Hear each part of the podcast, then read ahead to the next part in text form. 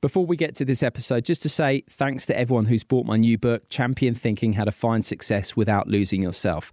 Published by Bloomsbury, the response has been terrific. It's an Amazon bestseller, it's been top 20 in the airport charts consistently, and the reviews have been terrific right across the board. And if you like this episode that you're about to hear on Flow, you'll be sure to enjoy Champion Thinking head to my website, simonmundy.com or Amazon, Waterstone, Smiths, places like that to get your copy. There's never been a faster or easier way to start your weight loss journey than with PlushCare. PlushCare accepts most insurance plans and gives you online access to board-certified physicians who can prescribe FDA-approved weight loss medications like Wegovy and Zepbound for those who qualify Take charge of your health and speak with a board certified physician about a weight loss plan that's right for you. Get started today at plushcare.com slash weight loss. That's plushcare.com slash weight loss. Plushcare.com slash weight loss. Quality sleep is essential. That's why the Sleep Number Smart Bed is designed for your ever evolving sleep needs. Need a bed that's firmer or softer on either side? Helps you sleep at a comfortable temperature? Sleep Number Smart Beds let you individualize your comfort so you sleep better together. JD Power ranks Sleep Number number 1 in customer satisfaction with mattresses purchased in-store. And now save 40% on the Sleep Number limited edition Smart Bed for a limited time. For JD Power 2023 award information, visit jdpower.com/awards. Only at Sleep Number stores or sleepnumber.com.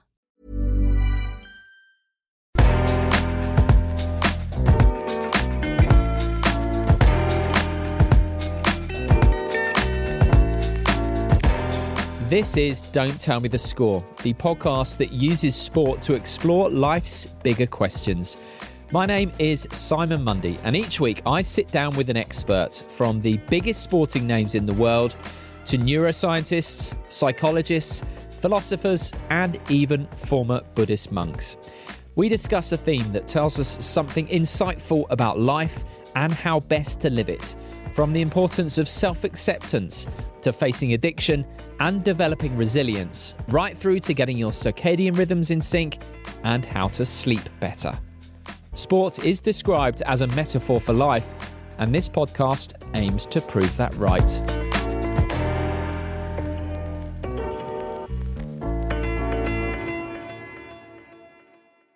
Hello, and thank you for joining me. This is my full unedited episode with the philosopher and non dual teacher Rupert Spira. The first half of this episode's already been broadcast, but it is worth listening to in its entirety again. If you haven't listened to that first half yet, here is a quick recap. One theme that's arisen time and again on Don't Tell Me the Score is the experience of being in flow in sport. And one aspect of being in flow is a loss of self consciousness or that sense of me that we all have. So, what is that me that disappears? Well, that's a big question and one that Rupert is here to try and answer. Nothing is more obvious than the fact that we exist and that we are conscious or aware. And there is something called the hard problem of consciousness, and it's one of the great scientific conundrums, and it's our inability to explain how a lump of tissue or matter can produce consciousness. Now, scientists know there is a relationship between our brain and consciousness. For example, when we drink alcohol, our experience may change, although the simple fact of being aware never changes. And there is no evidence that our brain actually produces consciousness. So, Rupert and lots of others like him argue that we have it the wrong way round. Our brains don't create consciousness, rather, we are consciousness.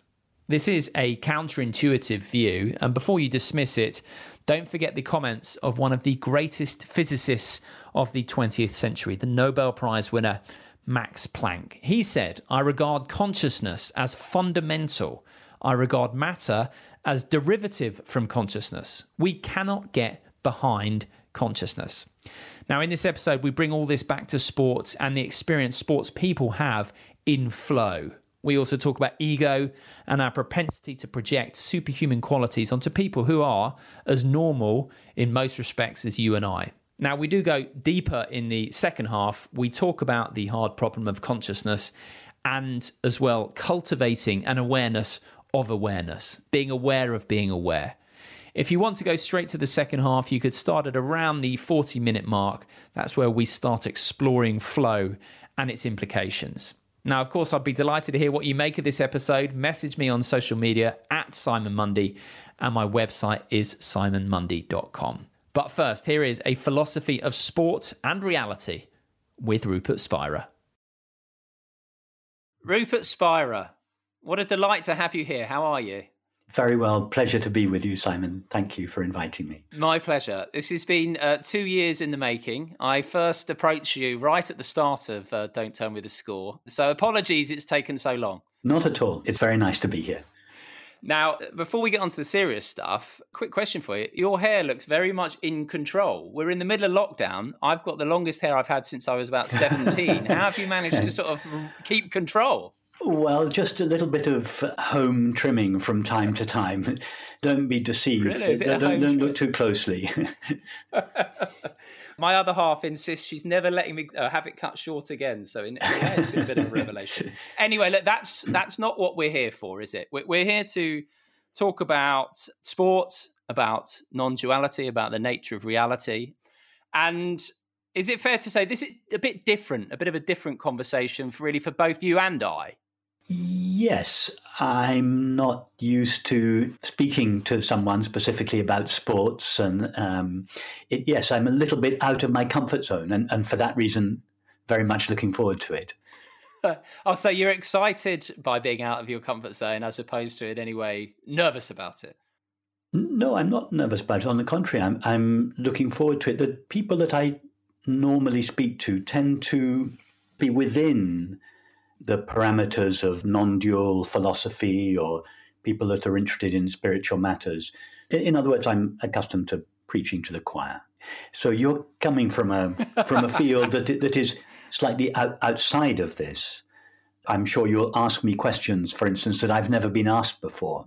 Questions perhaps that I've never even considered before. Fingers and I, crossed. I, I welcome the opportunity to um, take this uh, non-dual understanding into a, a field that certainly I have yet to explore, and perhaps a field where it is not very prevalent. Yet the experience of it perhaps is very prevalent. The, absolutely. The experience is common to everybody. I'm normally talking to people who have specifically focused their interest, have formulated their interest in these matters. Everybody experiences what we might refer to as the non dual understanding. Everybody, all seven billion of us, not everybody formulates that interest specifically as non duality. Or, or, but yes, everyone has experience of it. Absolutely, yes. And I have to say, I'm glad that I am speaking to you now at this stage of Don't Tell Me the Score, if you like, because I've, over the course of the last couple of years, had an opportunity to speak to people the best of the best, the real elites. I'm talking World Cup winners, all time greats in various sports, who've been able to explain and share moments where they have experienced it really that which we're going to talk about in time so yes. i'm glad that actually that we are talking now rather Good. than then because there are some concrete examples that we can pull on Good. Right. So you mentioned philosophy. When you're filling out, I don't know, something to do with tax or something like that, how do you describe what you do? You're a teacher, you have lots of videos, people come to your workshops, but to the layman, how would what would you describe your job as? I, I always try to avoid having to put a label on myself because any label doesn't quite fit. So I tend to um, tailor the label to the circumstance. Not that I've traveled for a while, but if I'm traveling to the States, for instance, I'm going through immigration and they look at me suspiciously and ask me what I do, then I will say, I uh, lecture on philosophy or, or I write about philosophy or something. But it's not, I would never normally call myself that. I would never normally call myself a, a teacher in the normal sense of a teacher as someone who has a, a body of knowledge, um, mathematics, history, politics, and, and, and disseminates that knowledge to a class. It's not like that at all. I don't feel that I have a body of knowledge. I, I have an understanding, such as it is, and I love to share that understanding with anybody that's interested. perhaps I would say that I, I, I write and speak about um, the perennial understanding that underlies all the great religious and spiritual and philosophical traditions.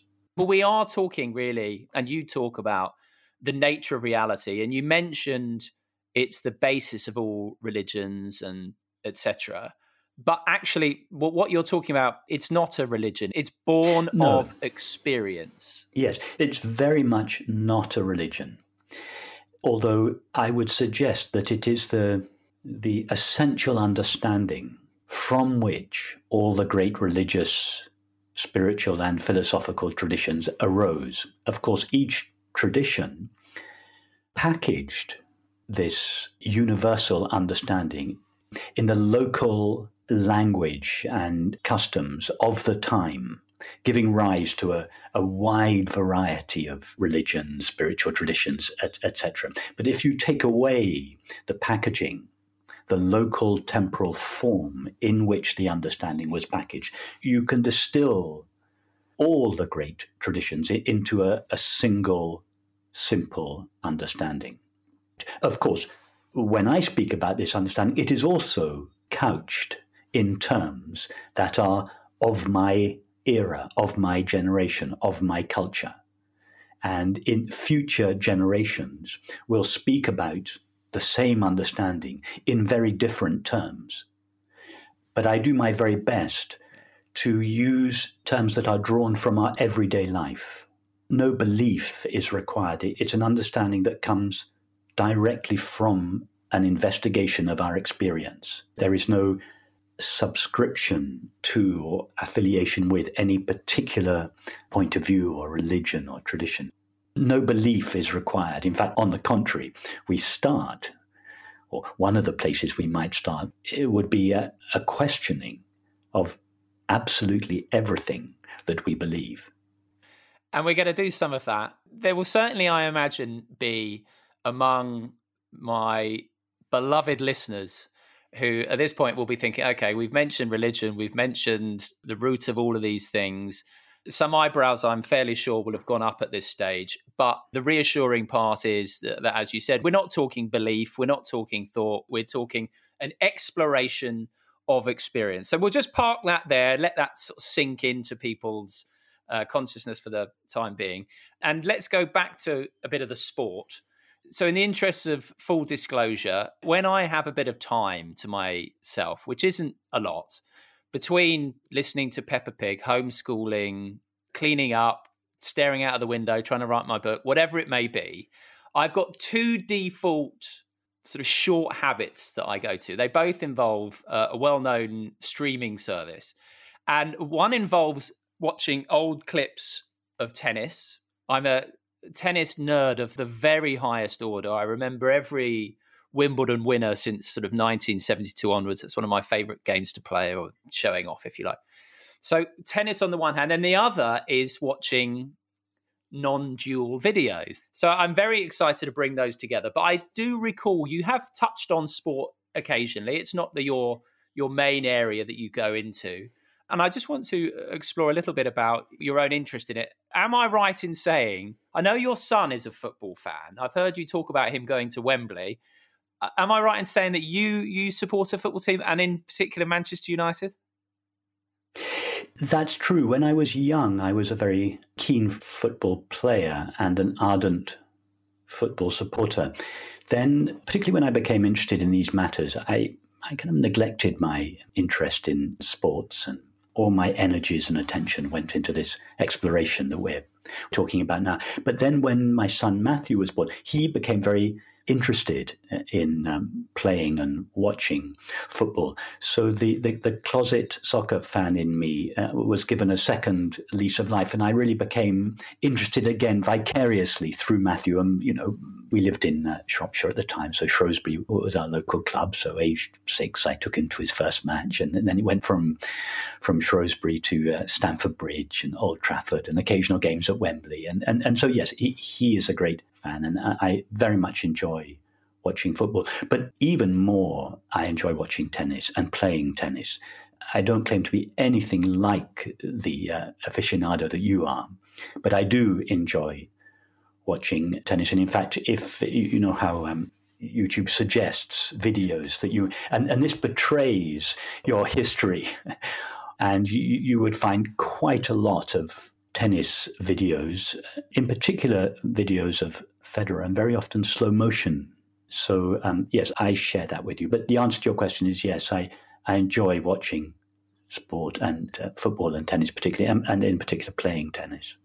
Well, that's great to hear. So I am, as I said, I'm a huge tennis fan. It's weird. I, I was probably about seven or eight. My mum took me to my local club, and I still remember hitting the forehand, and I just fell in love with it. And thereafter, I used to get up every morning and I would check Ceefax, which was the internet of its day, and check the results. And I'd get up to watch Transworld Sport to watch two minutes of tennis. That was what we'd have of, of a given week, and I'd get the Wimbledon highlights video. So now absolutely spoilt for choice. But I've always wondered why. So I, I was brought up actually playing rugby, and um, and I still go and watch rugby with my father, or did do before the pandemic. But the difference is, I think, tennis is the only sport that I don't need to watch live. So I can easily go back and watch old matches, particularly involving Federer and the, his balletic beauty, and it, for me, it's almost yeah. a meditative process. It's certainly how I relax. What is it about tennis, do you think, particularly related to your understanding, that perhaps draws me in in that way? Because I know you're an artist, so I'm, I'm, interested in the in the parallels that you perhaps see with Federer and, and what I consider to be the art that he creates and the art that you have grown up loving. I would suggest that the human mind is a, a relatively narrow segment of a much larger intelligence. And that that intelligence is, is both the essence of the human mind and informs the human mind. So when, when the mind is performing, we could say that there it has two sources of information or inspiration. It can either refer to its own past knowledge, or it can be informed by this larger impersonal intelligence, which is its essence. Now, if the mind refers to its past knowledge, its memory, then its response to the current situation will simply be an extension of that past. Nothing wrong with that at all. But it cannot be more than a reformulation of the past in reference to the current situation. Now, that can be uh, true of a philosophical question, a mathematical problem. It can also be true of a, a situation in sport. You're, you're, playing sport, your opponent has hit you a, a certain ball, and your response to it is the response that you've been training for for 15 years. You know exactly what to do. You play the response by the book, and it's a good response. You play the ball, you get the ball back, you may win the point, but it's a response that comes from your memory, from the past. Now, there's another possibility mathematics, philosophy, uh, music, art, or sport. There's another possibility that when presented with a situation, if you're a tennis player, the situation is the ball, the ball that you, you are facing, that you don't reach into your memory for the response. You don't reach into the past your mind goes silent, it goes quiet. It doesn't search in its memory bank for the correct shot. It goes quiet. And in doing so, it opens itself to this larger impersonal intelligence from which a new response may come. And this new response is an intervention of this larger impersonal intelligence into your finite mind in relation to a, a, tennis player, it translates into the shot they play. It becomes inspired. It is not simply an extension of the past. Now, that is what makes a truly great artist or great sports person. Someone whose mind is not simply reformulating the past, in response to the present circumstance. It's someone whose mind is open to this, this larger dimension. And these are the inspired players. the inspired artists, the inspired mathematicians. These are people whose minds bring into our experience knowledge from a, a different dimension.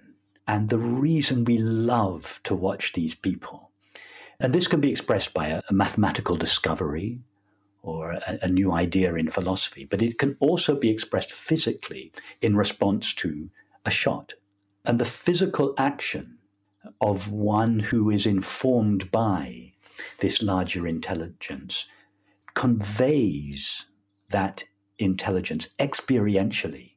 So when we're watching Federer, we're not thinking about any of these matters. I'm just analyzing it and formulating. But we feel almost in our own body the inspiration from which it came. In other words, people like this, they are artists that give ordinary mortals, ordinary people, I'm not suggesting that they are not ordinary mortals, they are, they're just inspired artists.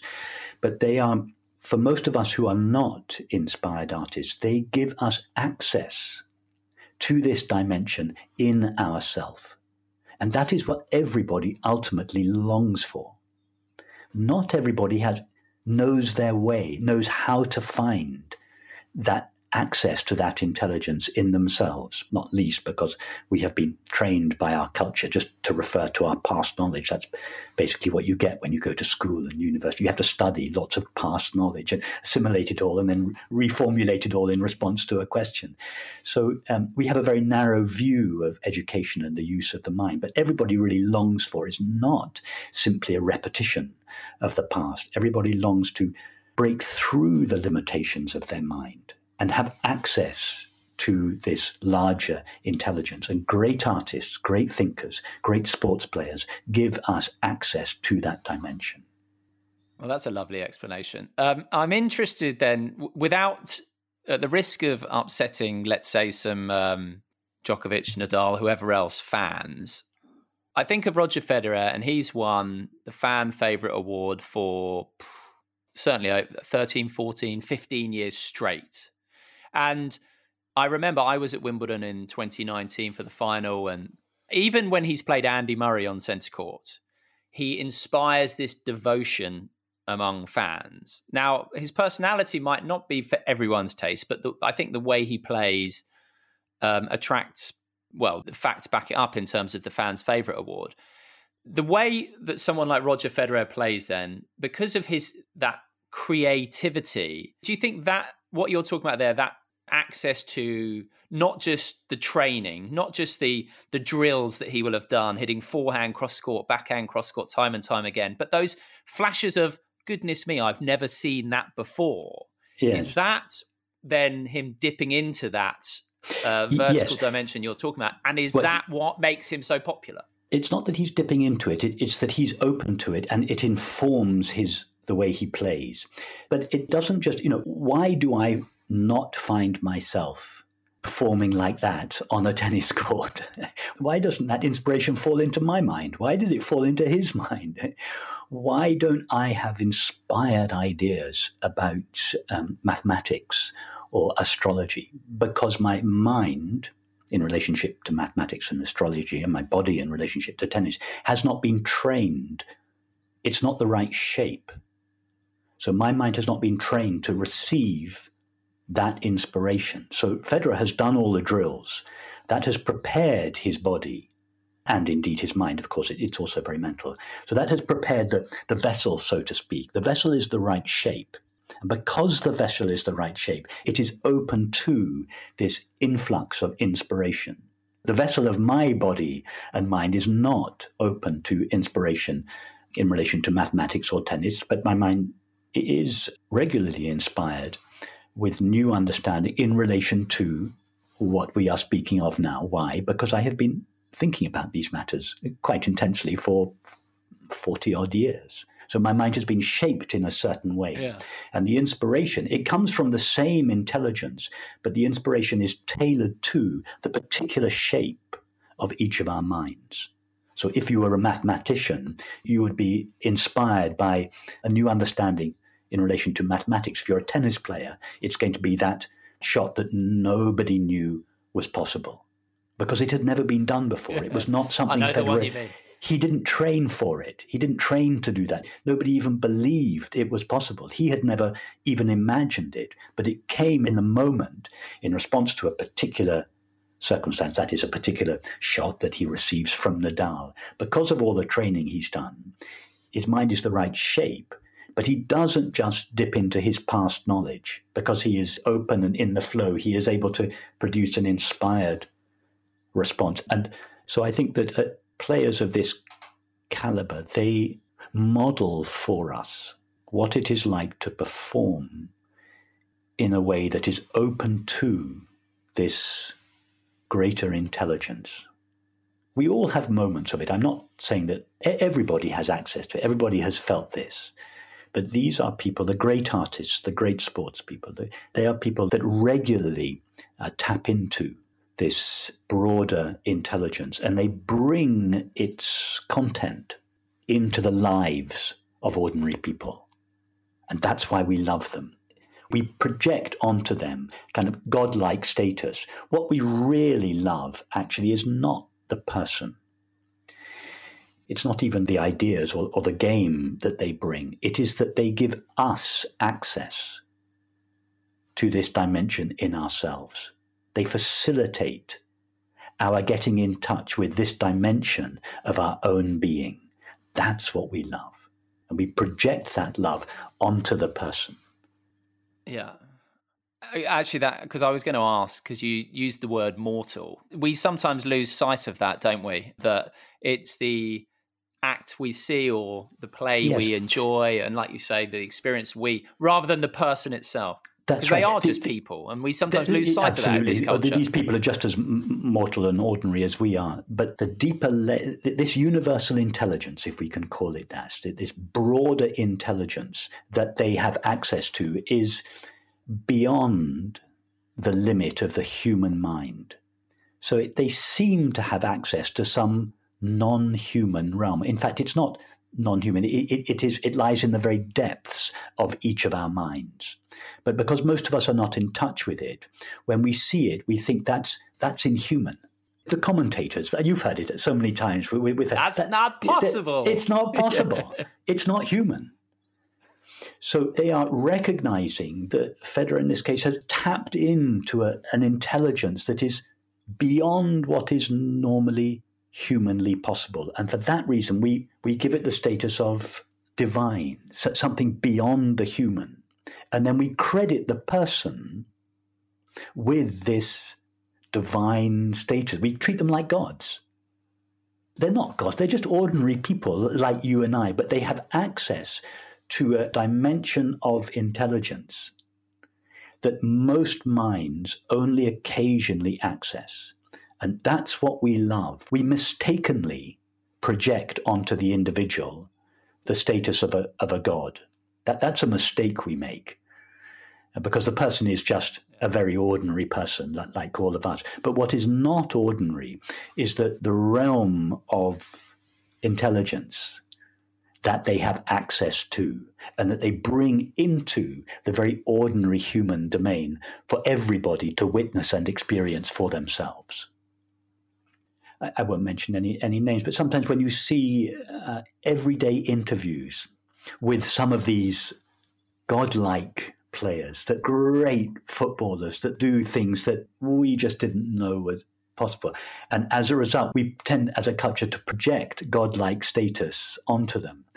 If you ever meet any of these people, or even if you see an interview of them outside, completely out of their field, you think, oh, he's just an ordinary person. They seem so so ordinary. They are ordinary. They're, they're just like us. They're, they're ordinary. But when they are performing, they transcend what we normally consider to be limited human experience, and they bring into the field of limited human experience something that comes from beyond that, or rather is prior to that.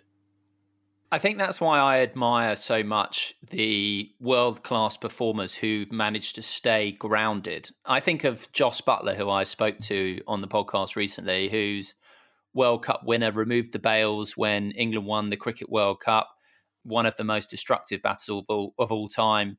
but very, very humble and down to earth. And I really admire people who yes. who don't take those projections on board compared to because I've I've interviewed some sports people who who've been dis I think have lost a little bit of a touch of reality because they've bought into that projection as well. Absolutely. Not only have they bought into that projection that other people confer on them, but they have also identified personally with the source of inspiration to which they had access. And they think, I did that. No, they didn't. It was because they were absent as a person that they were open in that moment to the inspiration. Not understanding that, they claim the inspiration for their own personal achievement. Not only do they claim inspiration for themselves, they also have the projection of other people. And these people become massive egos.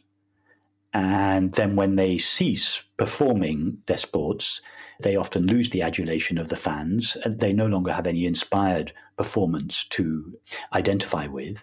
And because their sense of their identity was invested in their godlike status that others conferred on them and that they conferred upon themselves, they then go into depression and spiral down into addiction in, in the worst cases. However, many of the really great players don't identify either with the godlike status that other people confer on them, nor do they claim the inspiration as their own. They know that they were in the zone, so to speak, that uh, something that was larger than them was operating through them. And someone who understands this, they don't become more arrogant, they become more humble.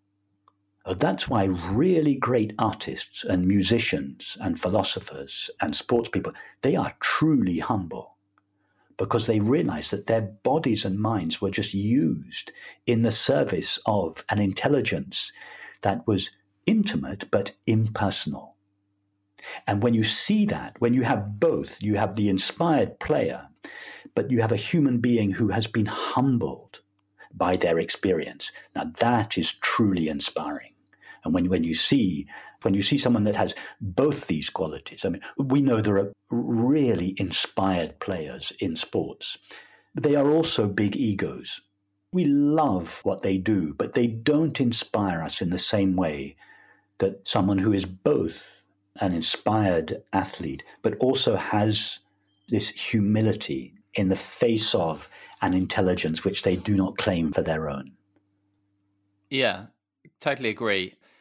I think um, of it's not just you, you, mentioned addiction and slipping down that path, but I, was a sports reporter for Radio One for a long time, fortunate enough to cover all the big events, and something I found slightly tragic in places was was the ex pros who perhaps would had an attitude somewhat of well you'd notice them in the media in the media zone because they still had that kind of peacock-esque strut around, if you know what I mean. Yes. But the ones yes, I the really swagger. admire yes. are the one, yeah, the swagger. I played once, you know, I I've done that, you know, and the one, the people I've spoken to, I really admire. And if I can just mention a couple of names, so Will Carling. When he retired, he had the ego knocked out of him because he had a bit of a rough, rough time. But now he has no memorabilia. He's like, that was then, this is now, and is very, very humble and I lovely chap against surprised a lot of people. Jamie Peacock, he always said, who was the Great Britain Rugby League captain, the reason he found um, the ability to retire easily was because he he never thought, oh, I, I am a rugby player. He thought, I am Jamie and I play rugby. So he, he didn't Perfect. have that yes. identity. Yes. Or yes. Mike Brearley, the cricketer, Goldie Sayers, Chrissie Wellington, these people who are who are humble it's interesting watching those ones who haven't been able to let go. It almost, I hate to be rude, but it's almost a little bit tragic to see, to watch. Yes, and to be fair to them, we can't blame them or judge them. The projection, I mean, not only do they have access to this inspiration, which enables them to perform in these superhuman ways, that, that, that is not nothing. They also have this huge projection from people. That that is something to handle. I don't think we can blame, judge, or criticize someone who who does become an inflated ego as a result of this. It requires a, um, really a depth of understanding not to succumb to that. handling a projection like that requires some understanding. Which is why fame can be so dangerous, right? But anyway, before we move on, Rupert, just just very quickly, because I do just want to draw parallels, and a very quick one on this. You know, for me, it's watching tennis or sport of all kinds, but particularly tennis. For you, I know I've read in your books you talk about pieces of art that really move you, and for my wife to be when she sits down to play the piano, when my best friend when he listens to house music. Um, it comes in in many forms, but it's all it's all the same stuff, right? Exactly. The, the, the great artists, by which I mean those artists who produced work that was not just an extension of what went before them. Not, nothing wrong with that. Wonderful things have been produced by people who just continued the work that their predecessors had done in the arts, in sports, in music, and but the really great artists, just like the really great sports people we, we spoke of, are, are those whose work is not just informed by and an extension of the past. Their minds are open to um, the vertical dimension, if we can contrast it with the horizontal dimension of time. They are open to a, another dimension and their minds are informed by. That's what inspiration is. It means an influx of the spirit. The spirit the, is the traditional name for this larger intelligence. So a mind that is inspired is a mind that is filled with, with spirit, with, this broader, larger intelligence. And in the arts, this gives rise to works of art that um, have the capacity, when viewed or listened to or tasted or seen, or they have the capacity to take the viewer or the experiencer, the, the, the listener in the case of music, the viewer in the case of uh, painting or sculpture or dancer. They have the capacity to take the viewer or the listener, the experiencer, to the place from which the work of art originated. So the work of art becomes a kind of portal that gives us access to that larger intelligence from which the work of art proceeded or emanated in the first place. And this is why we have art in our culture. I mean, I mean, it's why we love art. It's not just a bourgeois luxury. It is a, one of the portals that connects us to the very essence of what it means to be a human being. It is as important to us as the air we breathe. Okay, right. We've haven't directly explored some of the things I'm keen to. So now's a good time as ever to dive in. And I think a good place to start is um, is flow. This idea of flow. And like I said at the start, I'm pleased we didn't speak two years ago because I now have direct or anecdotal evidence from the world's top sporting performers of experiences of flow. So if I give a few examples and um, people can go back and check this out for themselves in the Don't Turn with the mm-hmm. Score back catalogue. So we have, for example, Jonny Wilkinson. When he kicked the um, winning drop goal in 2003 to give England the World Cup, a beautiful moment in many people's memories. Um, he said that, and I'm quoting from memory, so it won't be uh, completely accurate, but he had an experience of there was, it wasn't me kicking it, it was a knowing of it. Then we move on to uh, Frankie Dettori. On that day when he rode the Magnificent Seven, the last ride that day was on a horse who was it was meant to be a complete dud, a complete outsider. And uh, Frankie told me that he um, didn't put any pressure on himself. And I actually listened back to it this morning. I won't do the Italian accent, but he said something like, It was like I was there, but it was like I wasn't there. And then Damon Hill once, when he was driving at Suzuka with uh, Michael Schumacher bearing down on him. And this wasn't long actually after Ayrton Senna had died. And he said, um, Ayrton, if you're up there, help me out here. And then he said he, at that point, experienced this moment of there was no, it was like I wasn't driving. And then actually, if you listen to what he says, actually, I, it probably was me, la la la.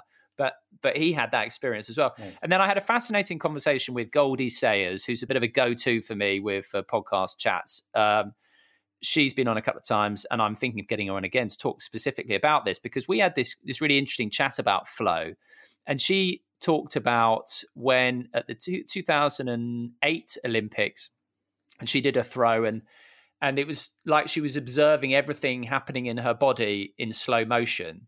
And oh my shoulders in the right place. Oh this feels good. That feels good. But it was happening rather than she was there. And she came out with this delightful phrase and she said what she thinks is the beauty of sport that a lot of sports people miss in retirement that perhaps they're not aware of is this experience of seeking effortlessness, which I thought was a really lovely way of putting it. I don't know if you agree or not.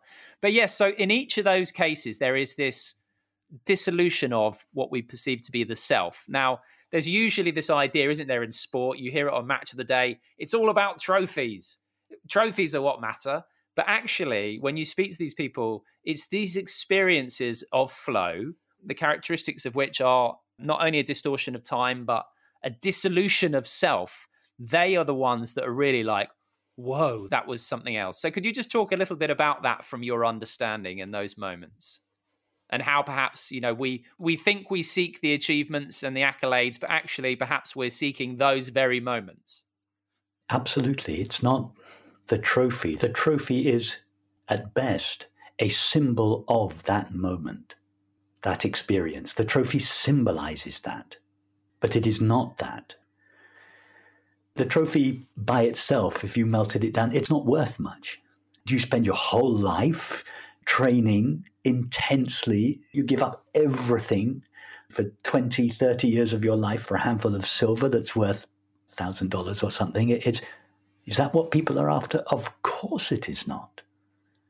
What they are after is not even the experience of flow itself, but the loss of the sense of being a separate self that is entailed in the experience of flow.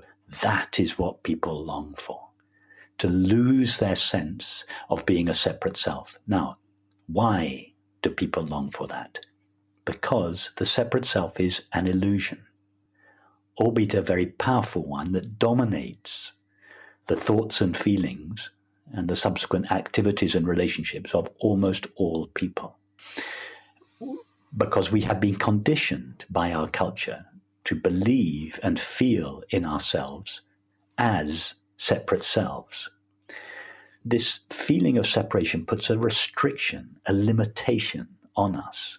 And everything the separate self does, everything the separate self does, is ultimately motivated to shake off the shackle of separation, the, the, the felt sense of separation. Why? Because everybody, all seven billion of us, has a sense that what they essentially are is not separate, temporary, finite, limited. That's why we love freedom.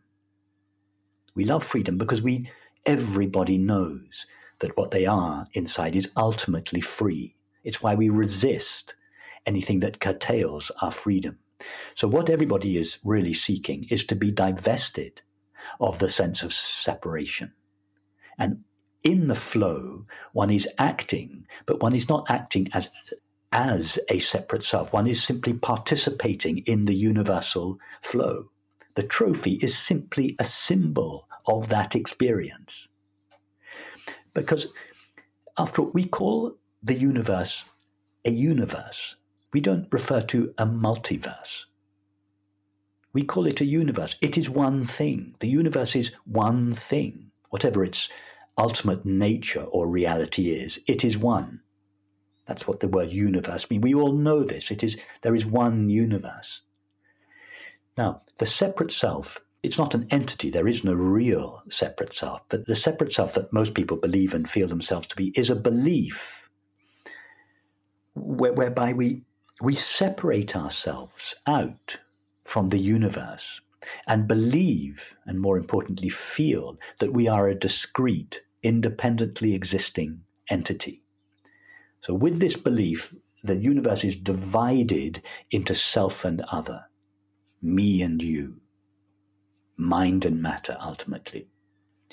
But this is an illusion. This is this belief in self and other is a belief that is superimposed onto the reality, which is one, which is a universe, a single being. It, it appears as many things, but its essence is, is one, single. And we all know this. We all intuitively know this. And we, any sense of separation from the whole, it has two consequences unhappiness on the inside and conflict on the outside. These are the two inevitable consequences in the belief in separation unhappiness on the inside, conflict on the outside. Nobody likes unhappiness, nobody likes conflict. So everything the separate self does, it does in order to find happiness and to have no conflict. The common word for the absence of conflict is love. So everything the separate self does is a search for happiness on the inside and love on the outside. In other words, what the separate self is really seeking is to restore its experience to reality. it's what the filmmaker Pasolini said. He said, I, I want my films to restore to reality its original sacred significance. But what, what he meant was I, I film to evoke in people the experience that reality is a single whole, indivisible whole and we participate as apparently separate selves. We participate in that whole. We are part of the activity of that whole. But we never actually exist as a discrete and independently existing entity. We believe we do, and we pay for that belief with our happiness, with, with, with our innate happiness. We forego our innate happiness when we believe ourselves to be temporary, finite, and separate. And that is the experience that everybody, the great mathematicians, the philosophers, the artists, the sports players, but also the ordinary people, everybody, all seven million people are longing. All we really ever do is try to divest ourselves of the illusion of separation and as a result taste the nature of reality. That is what sports people, that's what artists, it's what philosophers, it's what scientists, it's what everybody is seeking to be divested of the sense of separation. And the trophy is simply a symbol of that. It's worth nothing in itself. And this is corroborated. All the experiences you described, they are in the moment of these um, heightened performances. They are temporarily divested of the sense of separation. And it's ecstatic they feel joy, they feel love, they feel peace. Yeah. What yeah. they're really feeling is they're not having an extraordinary experience. What they're actually experiencing is reality as it is. It only seems extraordinary by contrast with the previous belief in themselves as separate selves. Hopefully, we'll get on to a little bit of uh, how one can at least aspire to start down that path. A couple of thoughts that sprung to mind when you mentioned about the medal. Goldie Sayers got her medal 11 years after the 2008 games because um, basically the person who got silver in 2008 turned out to have failed a drugs test. So she was awarded this medal 11 years late. And then uh, when we spoke, she found it quite amusing that she now has it hanging on a silver stag's head on her wall above a new recycling bin. And she says she finds it amusing how strangely unattached to this this medal is. And then you mention as well about tasting reality or and Jonny Wilkinson said this at the height of his success, so around sort of 2003, he would feel that all the pain and stress outside of the game were leading to the enjoyment. But then between the whistles, when that he was like, oh, I can let go. And that was the beauty. And he would always say he would happily swap that second just after the whistle had gone when they had won whatever trophy it was, whether it be in his last match of his whole career for his club or for England. He would swap that for five minutes before when they were still playing and he was still engrossed in the moment. You mentioned the separate self. Okay. Now, some people are going to be thinking, what on earth are you on about? I don't mean to be rude, but that it's going to be new to some people. So I've got two questions really. First of all, as I understand it, and do correct me, it, it's us getting muddled up in in objective reality. So thoughts, feelings, perceptions, sensations, etc., etc. correct me if I'm wrong. So then the obvious process to go through, and I enjoy doing this sometimes with my friends, and they're always like, "Ooh, that's yes, it's undeniable." But I completely nicked it from you, not going to lie. But yes, if we could just run through a quick, you know, self inquiry from the point of view of the old neti neti, not this, not that, so people could perhaps understand a little bit more what you mean when you say that the separate self or the illusion of the separate self. If you could just run us through that, that would be great. We all feel that we have been the same person throughout our lives. You, you feel that I am Simon now. You feel that I was Simon five minutes ago. I was Simon five days ago. I was Simon five years ago. I was Simon when I was a five year old boy. You feel that there has been a continuity of your identity that has run through your life. And that that continuity is it's the continuity of who you really are. It is yourself that has continued.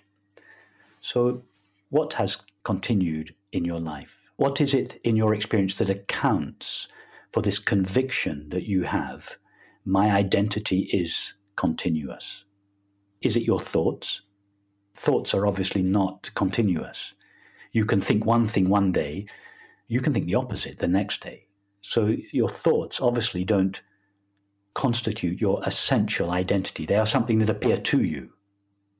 They are superfluous. It's like a shirt that you put on. Your thoughts are not essential to you. There are times when you're not thinking at all, but when you're not thinking, you, whatever you essentially are, remains in the absence of thought. Yeah? Same is true of your sensations. You have your hand on your face at the moment. That's a sensation, yes? Uh, take your hand away. Yes that sensation goes. Yeah, the sensation's vanished. Did you vanish? No.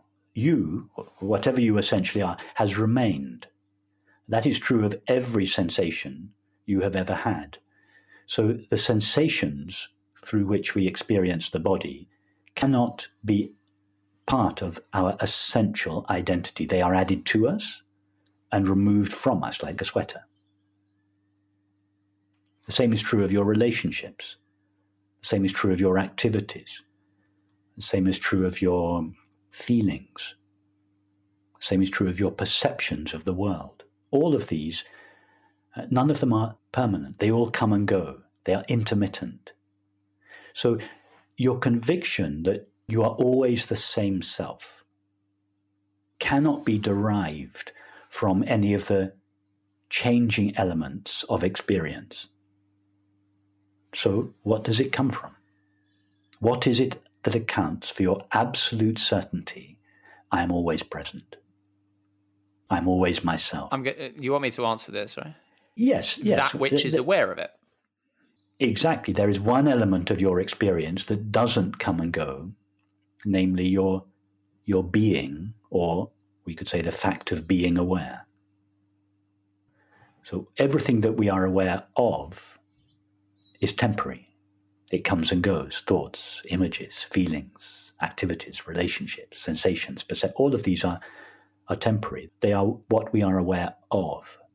But there's one element of experience, the fact of being aware, consciousness, that remains consistently present throughout all changing experience.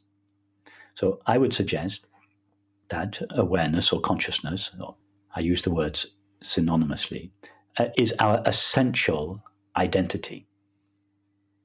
Now, if you now imagine, we're not asking anyone to believe it, just consider it as a, as a possibility.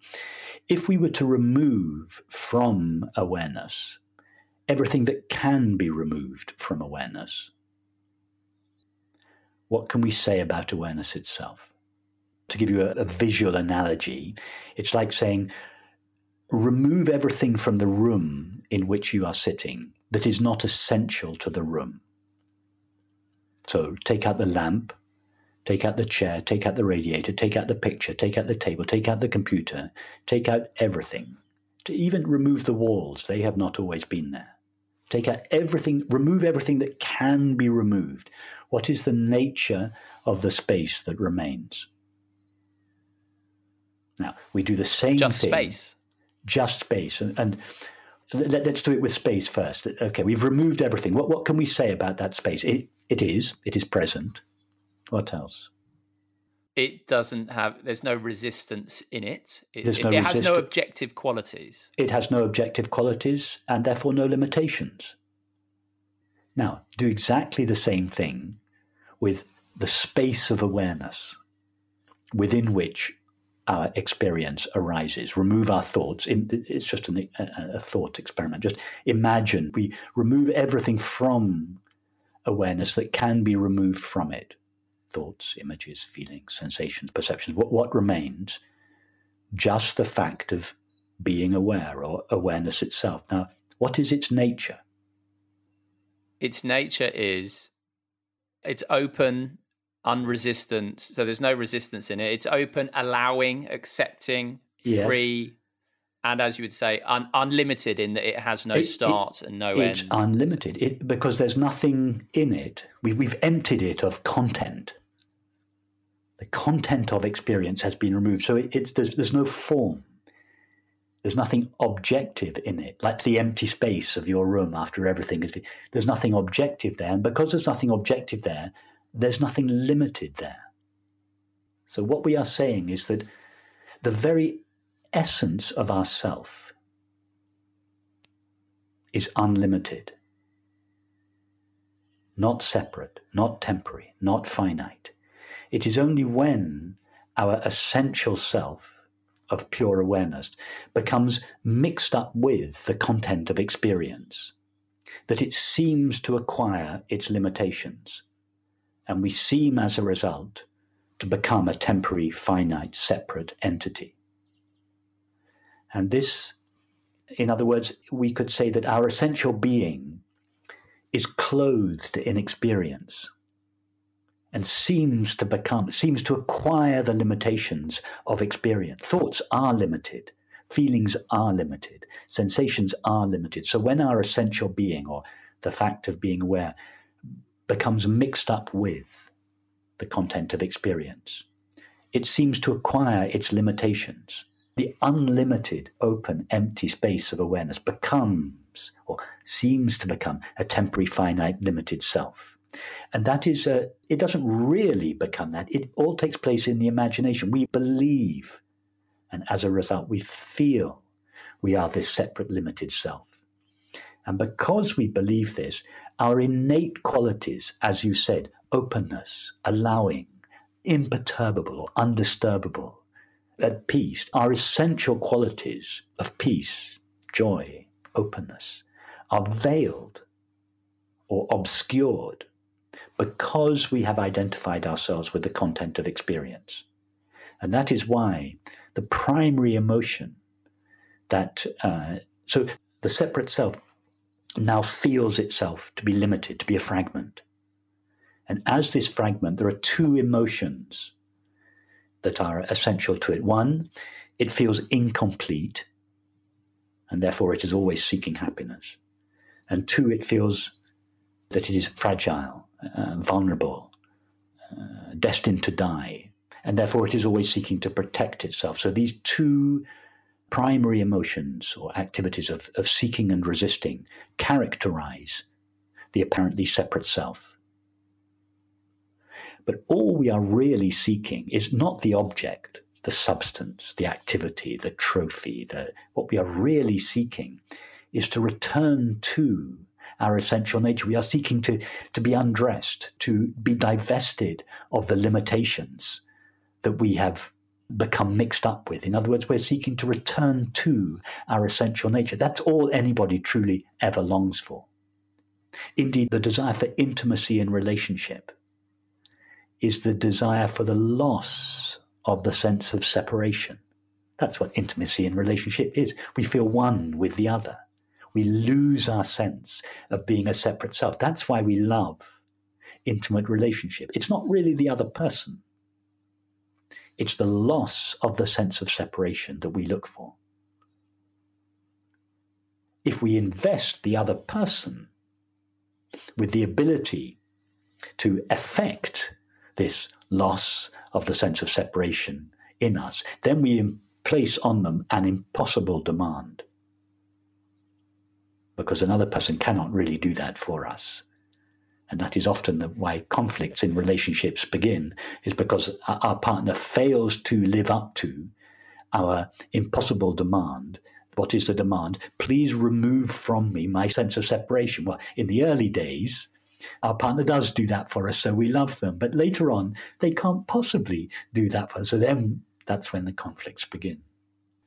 And then we're back to square one. So just to go back to the separate self and objective experience. So thoughts. So we are not our thoughts. So that includes memories, uh, images, images reasoning. So that's all bracketed under thoughts. Perceptions. So what we see, what we hear, what we taste, taste smell, touch, smell. Yes. Um, it's the way we experience the world. Perception. Yes sensation. So if I punch myself on the arm, oh, that's a sensation, but it, it doesn't stay. We experience the body. Sensations yes. in that. Yeah. Yes. Feelings and emotions. So all of these things come and go, but that which is aware of all of them, that never comes and goes. It's always there, and that's that experience of I am that has passed all through our lives. We always yes experience ourselves as yes. being present and so this is so when you said unlimited, I just want to dig into that because that I think can give an image perhaps of oh if something's unlimited, you can almost imagine it extending off into the distance forever and ever amen. But actually what it just means is so thoughts are limited in that they have a beginning and an end. Same with feelings, same with sensations, same with perceptions, anything that can come and go. Whereas the awareness that we experience everything with it, we can't turn it off. I can't. I might be able to shut my eyes and not see you, but I can't. I struggle to shut my ears and not hear you. The awareness is always there, even for example in sleep when we're aware of yes of dreams. So it, that uh, the awareness is to, unlimited in that sense. Yes, I was going to say even if you do turn off your perceptions, your sensations, your thinking, and you don't see anything, you don't hear anything, you don't think anything, you don't feel anything as we, we do, for instance, in deep sleep or under anesthesia, or, or, the awareness is still present. It's just not aware of anything. In other words, deep sleep is not the absence of awareness, as many people think it is. It is the awareness of absence. In other words, what has been turned off is not awareness, it's the faculty of thinking, sensing, and perceiving. That is turned off in deep sleep or under anesthetic. But awareness is is like the sun, it is never turned off. It is always on, always shining, always present, always aware. There's never been a faster or easier way to start your weight loss journey than with PlushCare.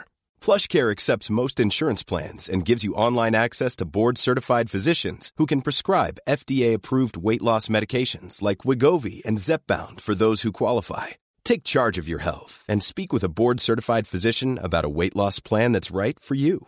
Get started today at plushcare.com slash weight loss. That's plushcare.com slash weight loss. Plushcare.com slash weight loss. Many of us have those stubborn pounds that seem impossible to lose, no matter how good we eat or how hard we work out. My solution is PlushCare. PlushCare is a leading telehealth provider with doctors who are there for you day and night to partner with you in your weight loss journey. They can prescribe FDA-approved weight loss medications like Wegovy and Zepbound for those who qualify. Plus, they accept most insurance plans. To get started, visit plushcare.com slash weight loss. That's plushcare.com slash weight loss. Quality sleep is essential. That's why the Sleep Number smart bed is designed for your ever-evolving sleep needs. Need a bed that's firmer or softer on either side? Helps you sleep at a comfortable temperature? Sleep Number smart beds let you individualize your comfort so you sleep better together. JD Power ranks Sleep Number number 1 in customer satisfaction with mattresses purchased in-store. And now save 40% on the Sleep Number limited edition smart bed for a limited time. For JD Power 2023 award information, visit jdpower.com/awards. Only at Sleep Number stores or sleepnumber.com. You mentioned the word consciousness, and I think that has different meanings to different people. Some might say, "Oh, I'm unconscious," and they might mean, you know, I'm asleep. There's also that other definition of consciousness, which is what it's like to be something. I think um, is one that's often used. I know I've heard Sam Harris talk about it, but really, you're just talking in terms of consciousness. You're just talking about the experience of being aware. That's what you yes. mean when you say consciousness. The fact of being aware. The fact of being aware, which is undeniable to all of us. And because it has no objective qualities at all, it's no different in me than it is in you, than it is in any of the other 7 billion people, or indeed any of the animals or anything like that. Yes, you are in London, is that right? Well, on the border with Surrey. We're on the way. Okay, let's say you're in Surrey. So you're sitting in your in your room in Surrey, and I'm sitting in, in your study in Surrey. I'm sitting in my study in in Oxford. We're sitting in two separate spaces. And there are innumerable such spaces on the earth. Well, is that really true?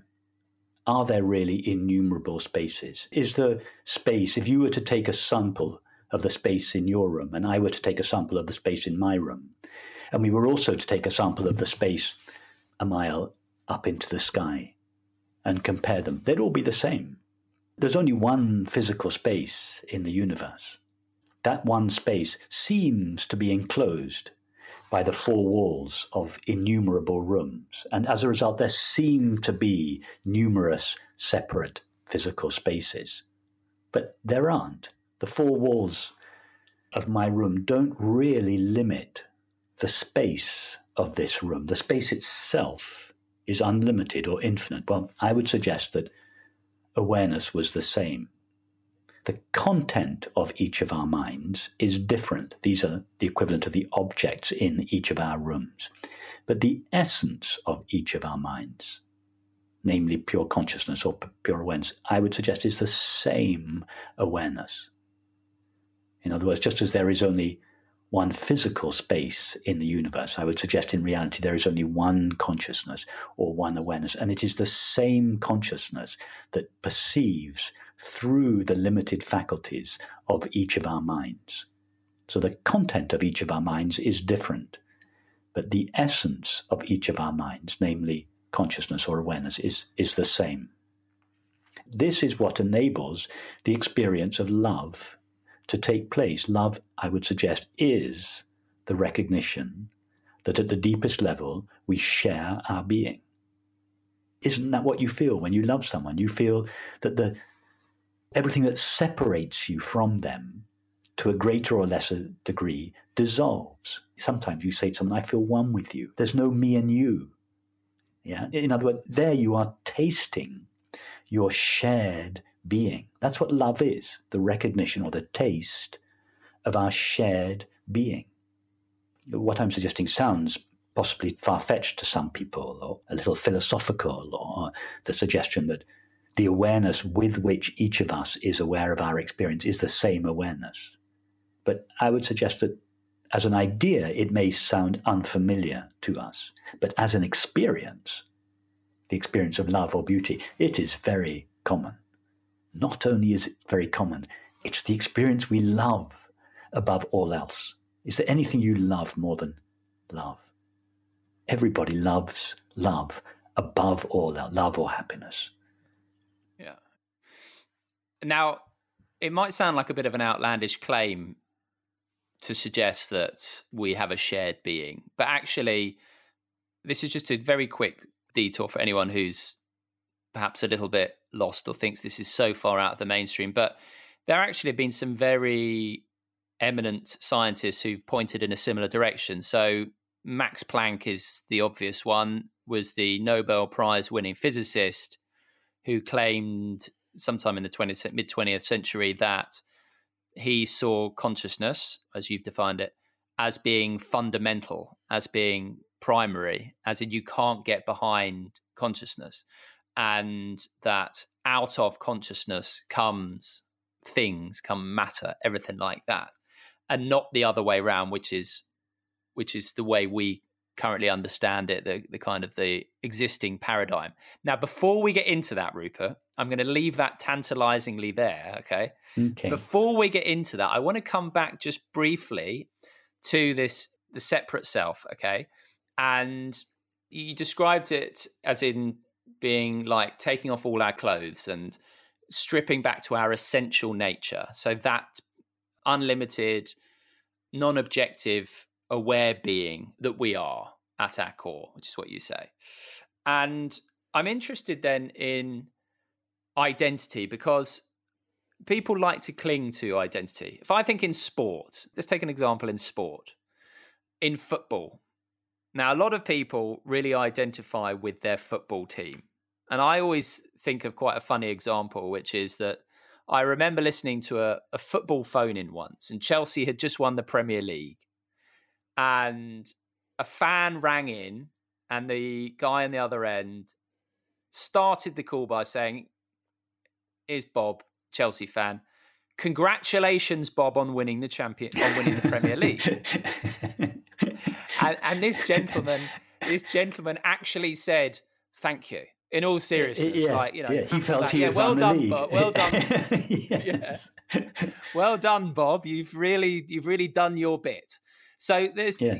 people are really uh, cling clinging to or, or like to have identities. You only have to look at Twitter bios. I I have this political affiliation. I support this team. Or, you know, I'm a father. I'm blah blah blah. Whatever it may be. But actually, uh, the implications of what you're saying that that actually not only do we not need any identity, at our core, we don't have one. It's not that we don't have an identity.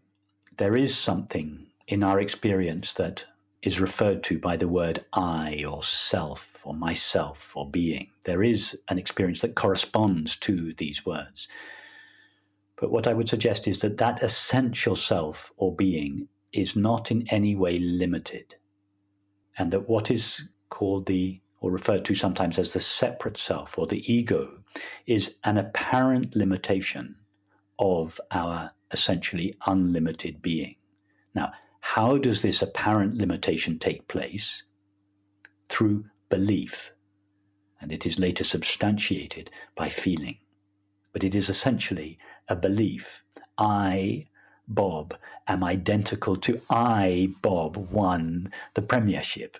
Bob has identified himself not only with his own thoughts, images, feelings, activities, relationships, he's, he's substantiated his belief in himself as a separate identity by affiliating himself with a political movement, a football team, uh, an ideology. And in, in this way, he has uh, substantiated the illusion of being a separate self.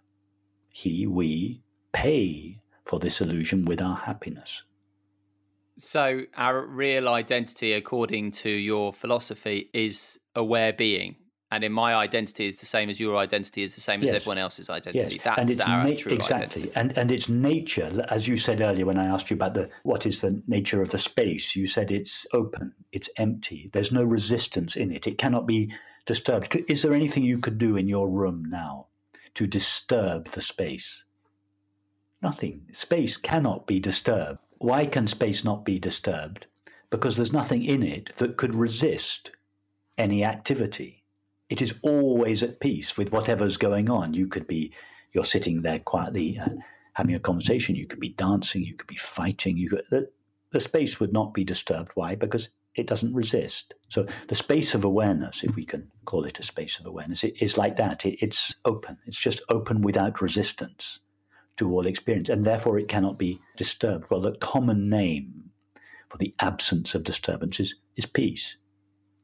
So it's for this reason that I would suggest the nature of awareness, that is the nature of ourself, is peace. Likewise, nothing that ever takes place in your room adds anything to the space. If you were to discover now that you just won a million dollars on the lottery, the space would not be aggrandized in any way. Nothing would be added to it. Nothing is ever removed from it.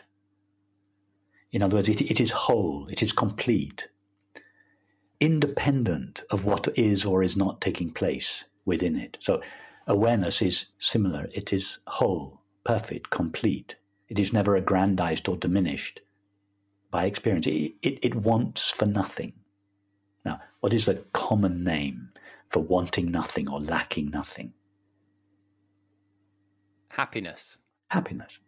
So I would suggest that peace and happiness are the nature of ourselves, not something that we might become if we acquire X, Y, or Z in the future.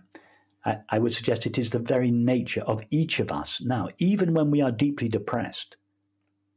Our true nature of happiness is lying just underneath or behind the depression, so to speak. It is everybody's nature. And the only place to find it is in ourself. Yeah.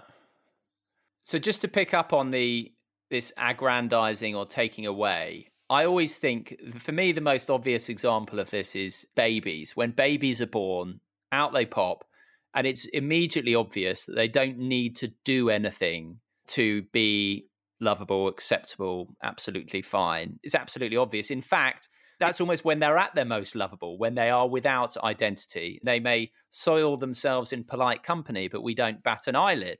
And it's only as we, only as we, as thought starts to come in, that starts judging things as as yes. good or bad. So I'm thinking of Jonny Wilkinson. He he talked about an understanding of his infinite capacity to accept, because awareness it doesn't say no to this and yes to that, or this exactly. is good or this is bad. That part of us which is aware says yes to everything. It's only when exactly. thought comes in that starts labeling things as good or bad and also believes that we need to aggrandize or that we're broken. So that's why I always prefer self acceptance over, for example, self esteem, which is like, I'm good at all this stuff. Actually, no, it's self acceptance is more in line with that awareness part, which is just a big fat yes. Yes, awareness says yes to everything indiscriminately, just like the space of your room accepts whatever takes place within it indiscriminately. Whereas the mind says yes to some things and no to others. So, self acceptance, there are two possible interpretations of self acceptance. Self acceptance, we could say, is either the nature of awareness, and it, it is inherently accepting or allowing of whatever takes place within it. In other words, self acceptance is what awareness is, not what awareness does. Now, we said that the mind says yes to some things and no to other things. There's another kind of self acceptance which involves the mind saying yes to certain things about ourself. That is not the true self acceptance. It may be a stepping stone, but it is it's not real self-acceptance. It can change any time into its opposite. The true self-acceptance, which is awareness's inherent openness to every aspect of experience, that includes every aspect of our own character, it cannot change into its opposite. It is what we are, not what we do. As such, it is the true self acceptance, and it does not need to be practiced. We only have to practice something that is not essential to us. That's the beauty of this. It's a matter of understanding or recognizing the nature of ourselves rather than practicing anything or becoming something. Mm, yes. And just to follow on from that becoming, another theme that's come up a lot through the episodes I've done, and that seems to be really rearing its head increasingly just of its own accord, which makes total sense with what we're talking about. This idea that when you, let's say, win the World Cup or win Wimbledon or whatever it may be, or for us, less creative types, get the job we wanted, get the relationship we wanted, get the car we wanted, get the bank balance we wanted, all these different things. But let's stick with you know, winning the World Cup as Jonny did, or winning Wimbledon as Martina has done nine times. And Jonny, I thought again spoke about it really powerfully in terms of he felt very grateful that he realized that satisfaction was not to be found in reaching the destination. And he suggested that in society there is this widespread belief that fulfillment and satisfaction exists at some point in the future when X happens, whether it's the World Cup, whether it's the job, whether it's the relationship, or whatever. And he and plenty of others have said that they understand through experience, so they were lucky to have that experience, that that is not true. You've put your finger on the, the essential thing that the belief that satisfaction, peace, happiness is something that we will find in the future when X happens, whatever X is for each of us, the next job, the next relationship, that happiness is caused by and dependent on external factors, something that we can seek and acquire. Now, why do we think this? It's because when we do get a particular object or a substance or relationship, we do feel happy. And therefore, we put two and two together. We realize I got this relationship. It made me happy. Therefore, the relationship was the cause of the happiness. I got the new job and I was immediately happy. So the new job obviously caused the happiness. I won the World Cup and I was happy. So winning the World Cup was obviously the cause of my happiness. This is a, a misunderstanding. Acquiring the relationship, the job, winning the game, whatever it is, put an end to our previous sense of dissatisfaction.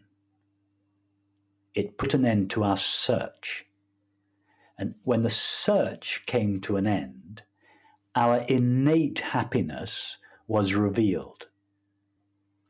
Who was it that spoke of seeking effortlessness? You quoted. Oh, the wonderful uh, Goldie Sayers. That's right. Goldie Sayers this, this wonderful phrase, seeking effortlessness. It's, of course, she understands this. You understand this. But seeking effortlessness is a contradiction of terms because seeking is, by definition, an effort. It is not possible to seek effortlessness because effortlessness is what is present before the seeking begins. To think that one can acquire effortlessness as a result of seeking is absurd. What is it that winning the World Cup, getting the relationship, getting the job does? It puts an end to the activity of seeking revealing the effortlessness that was already there, but obscured by the activity of seeking. Now, the sane person goes inwards towards or into their innate effortlessness prior to seeking. They access this effortlessness in themselves prior to the activity of seeking they do not allow it to depend upon the activity of seeking. If we think that effortlessness or satisfaction or happiness depends upon the activity of seeking, we will think that it depends upon the object, the substance, the activity, the relationship, etc. And it's true that as long as that object, substance, activity, relationship lasts, we will feel happiness. But all objects, substances, activity, they all come to an end if our happiness is dependent upon them, the happiness will come to an end. And we don't want just temporary, fleeting moments or periods of happiness. Everybody wants lasting happiness. And in order to find lasting happiness, we need to look for it in the one thing that lasts in our experience, namely our own being. Right. I've got a good example for you, Rupert, here. Before we dive into finding that lasting happiness, here's a good example, right? So, my um, beloved other half and I like to watch something amusing last thing at night, just because we finished the day on with a bit of a chuckle, and um, we were watching uh, a stand-up comic, a one-liner comic, right? So it's just one-liner after one-liner, set up, knock down, set up, knock down, set up, knock down, you know. And I was thinking, is the same thing happening there because we're sort of building up and then Immediately, exactly. let go. Building up, Exa- let go. Exactly. That's why we love comedy and, and a good comic, not, not the type you were watching last night, the one lines, but but take a, a good storyteller. A good storyteller knows how to eke out a story. You think he or she is going to get to the end, and then, oh no, there's another twist. And what are they doing? They are ramping up the tension. They're ramping up the suspense you think it's going to end? the same with music. You think the music is going to resolve? No, oh, it goes off into a different key in another direction, and you the tension is increasing. The tension, and then same with a poem. A poem takes you on a journey. Where are we going? You you, you build this sense of I'm I'm going somewhere, I'm, and then the last line is very often there. The line that brings your the state of heightened tension to an end. The punchline of the joke. The tension is is released. And there's that moment of joy. While the comedian is telling the joke, our mind is in a state of activity, anticipation. We're following the storyline. Yeah. And then when we burst out laughing, that's another activity of this case, an activity of the body. But in between these two, the telling of the joke and the laughter, something happens. And what that something is takes place in between two activities of the mind. It's called understanding.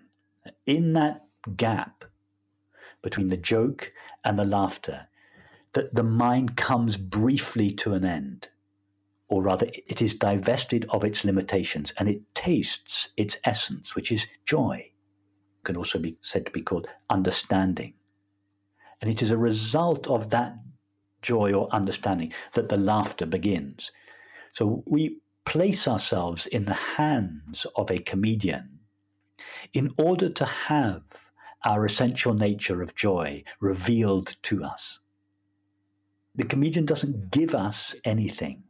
The comedian gives us access to our own innate joy, as does a poet, a musician, a sports player. Which is why these things are all so important. And I'm going to sound like I'm trying to be down with the kids now, but it's taken me back to my clubbing days when the DJ would build up and then to use the, uh, I mean, I really am sounding like I'm, you know, an old fuddy duddy trying to be down with the 20s but you know he dropped the beat and everyone's like oh you know and then the whole yes. crowd sort of goes ballistic because there's that tension's just been ramping up oh he's going to do it now he's going to do it now and then it goes. So same thing. Right let's then um, talk about how one cultivates probably not the right word but move in the direction of happiness or peace that doesn't continually come and go the the grasping and the pushing away the I want to hang on to this pleasurable activity or I don't want to I don't want to experience this unpleasurable activity. So how how does one become settled or go about developing a root or a grounding in awareness? Which sounds a bit bizarre because we've just been talking about how it's who we are. But so how how did you find it and how would you advocate anyone listening go start this process of becoming more grounded in what we're talking about? Well, one of the first spontaneous experiences I had was listening to a, a concert. It was a, a piano recital, and, and I noticed my attention was totally absorbed in the music. And at some stage during the concert, there was a spontaneous and natural relaxation of the focus of my attention. So, my attention having been directed towards the music, absorbed in the music, it relaxed. And it was like it just relaxed back into myself. And I became aware not only of the music, but I became aware that I was aware. Previously, my awareness had been so lost in the music that I had overlooked the fact of being aware. And now there was a spontaneous relaxation of my attention, and my attention came back to the fact of being aware. And so that was the very first time I noticed it. I then realized later that one could cultivate this relaxation of the attention, this returning of the attention to its source or the fact of being aware by simply letting go of the content of experience. The first time it happened to me, it was it was just spontaneous. It happened, and I was surprised. I thought, "Oh, I was absorbed in the music, and now I notice that I'm aware of the music. So you can cultivate that. Oh, instead of being lost in my feelings, my activities, my thoughts, my relationships, I, I'm aware of them. I'm, so to speak, watching them a bit like I'd watch a movie, except the screen on which they are taking place is not the glass screen of the TV two or three meters away. It is the screen of my own awareness. I become so you soften the focus of your attention from the content of experience and come back to the simple fact of being aware. Oh, I am aware of these. They are not what I am. They are objects of my experience, subtle objects, thoughts, images, feelings, memories, sensations. But they are not what I essentially am. They appear to me. They exist for a while and then they vanish. It's this stepping back. It's not a rejection of experience. It's not a judgment of experience. It's not a, an attempt to change experience or, or get rid of any particular experience or acquire any particular experience. It has nothing to do with the content of experience. It has everything to do with the context of experience, the context within which experience is happening, namely awareness. I would recommend just letting go of the content of experience. We all do it spontaneously every night when we fall asleep. When we fall asleep, our thoughts leave us, our relationships, our activities, our sensations, our perceptions, and, and we're left all alone in the peace of deep sleep. That's why we look forward to sleep at night. We don't dread deep sleep. Everybody loves deep sleep because it's peaceful there. Why? Because everything has left us all the disturbing thoughts and feelings and activities, relations, they've all left us they left us in peace. Now, what I'm suggesting is, is like falling asleep, but we remain awake while we're doing it. And we don't actually have to get rid of the thoughts, feelings, sensations, or perceptions. We just soften the focus of our attention from them and come back to ourself, so to speak. Not ourself, the body and the mind. The body and the mind are objects of experience that we are aware of. So when I say come back to ourself, I mean come back to our essential being, the simple fact of being aware, just the awareness of being. So just to take one of the titles of your one of your books, becoming aware of being aware. Being aware of being aware, exactly. Instead of being exclusively aware of the content of experience, in other words, instead of being exclusively aware of what we are aware of, we become aware of the fact of being aware. Instead of being lost in the content of experience, we disentangle ourselves from the content of experience and recognize ourselves as the fact of being aware, which is, as you hinted earlier, intimately one with all experience and at the same time free or independent of it. It does not need to be made free or independent through practice or discipline or effort. It, its nature is as such. Just as the, the screen is utterly intimately one with the movie, but is at the same time free of it. It is not conditioned or qualified by the movie. Well, awareness is like that, intimately one with all experience but at the same time inherently free of it. And that recognition is the recognition of the nature of our self awareness. It's the greatest recognition that is possible. So, two things. First of all, so for example, when a thought arises, we can think, oh, there's the thought and there I am. But actually, thought and awareness arising together at the same time awareness is not arising. The awareness is ever present. The thought arises, exists briefly, and disappears. But there's no subject, the subject object aspect of it is an illusion. That's right, yes. Yes. When we fall asleep at night uh, and we dream that we're walking on the streets of Paris, our own mind asleep in London or wherever, we forget that we're asleep in London. We imagine the streets of Paris within our own mind. But in order to view the streets of London, we have to localize ourselves in the dreamed world. So our own mind forgets that it is creating the dream world and it localizes itself as a separate subject of experience in that dream world, from whose perspective the dreamed world is known.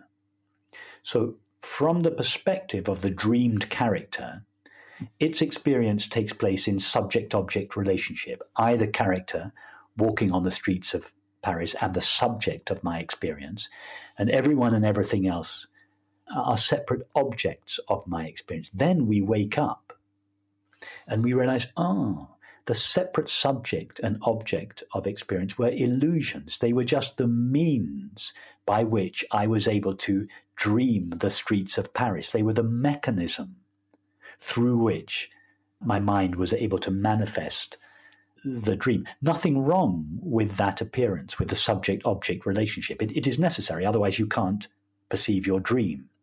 However, the subject object relationship is not inherent to reality. The reality of the dream world is the activity of your single homogeneous mind. Well, the perennial understanding, the non dual understanding suggests that, that reality the reality that we know of as both the universe and ourselves is, is a single, indivisible reality made of one substance. And that the subject object relationship is just a mechanism which enables reality to be perceived as the universe. But the subject object relationship is not inherent in reality, it is a mode of perception that enables reality to appear as the universe. That takes us nicely back to that little quote I dropped in earlier of Max Planck's. Absolutely. So, Max that... Planck, like I said, Nobel Prize winning physicist who said, I regard consciousness as fundamental. You can't get behind consciousness. I think, did Einstein say have something to say about it and but the current paradigm that we exist in though does not conform people didn't follow say, oh yes, Max has got it right and and continue down that path. The current paradigm that we exist in is that there is matter. So, for example, there is my brain, and out of my brain comes consciousness. Now, what you're arguing is pretty against the mainstream, insofar as what you're saying is that we've got it the wrong way round. So, um, first of all, what, why do you think people didn't listen to Max? And to what degree do you think this this understanding is becoming more pervasive? Because I think of someone like Bernardo Kastrup, who I know you're friends with, you know, he was a he's a, a scientist of the very top order, worked at the Hadron Collider, writes books that are pretty much impenetrable to me. I'm not going to lie.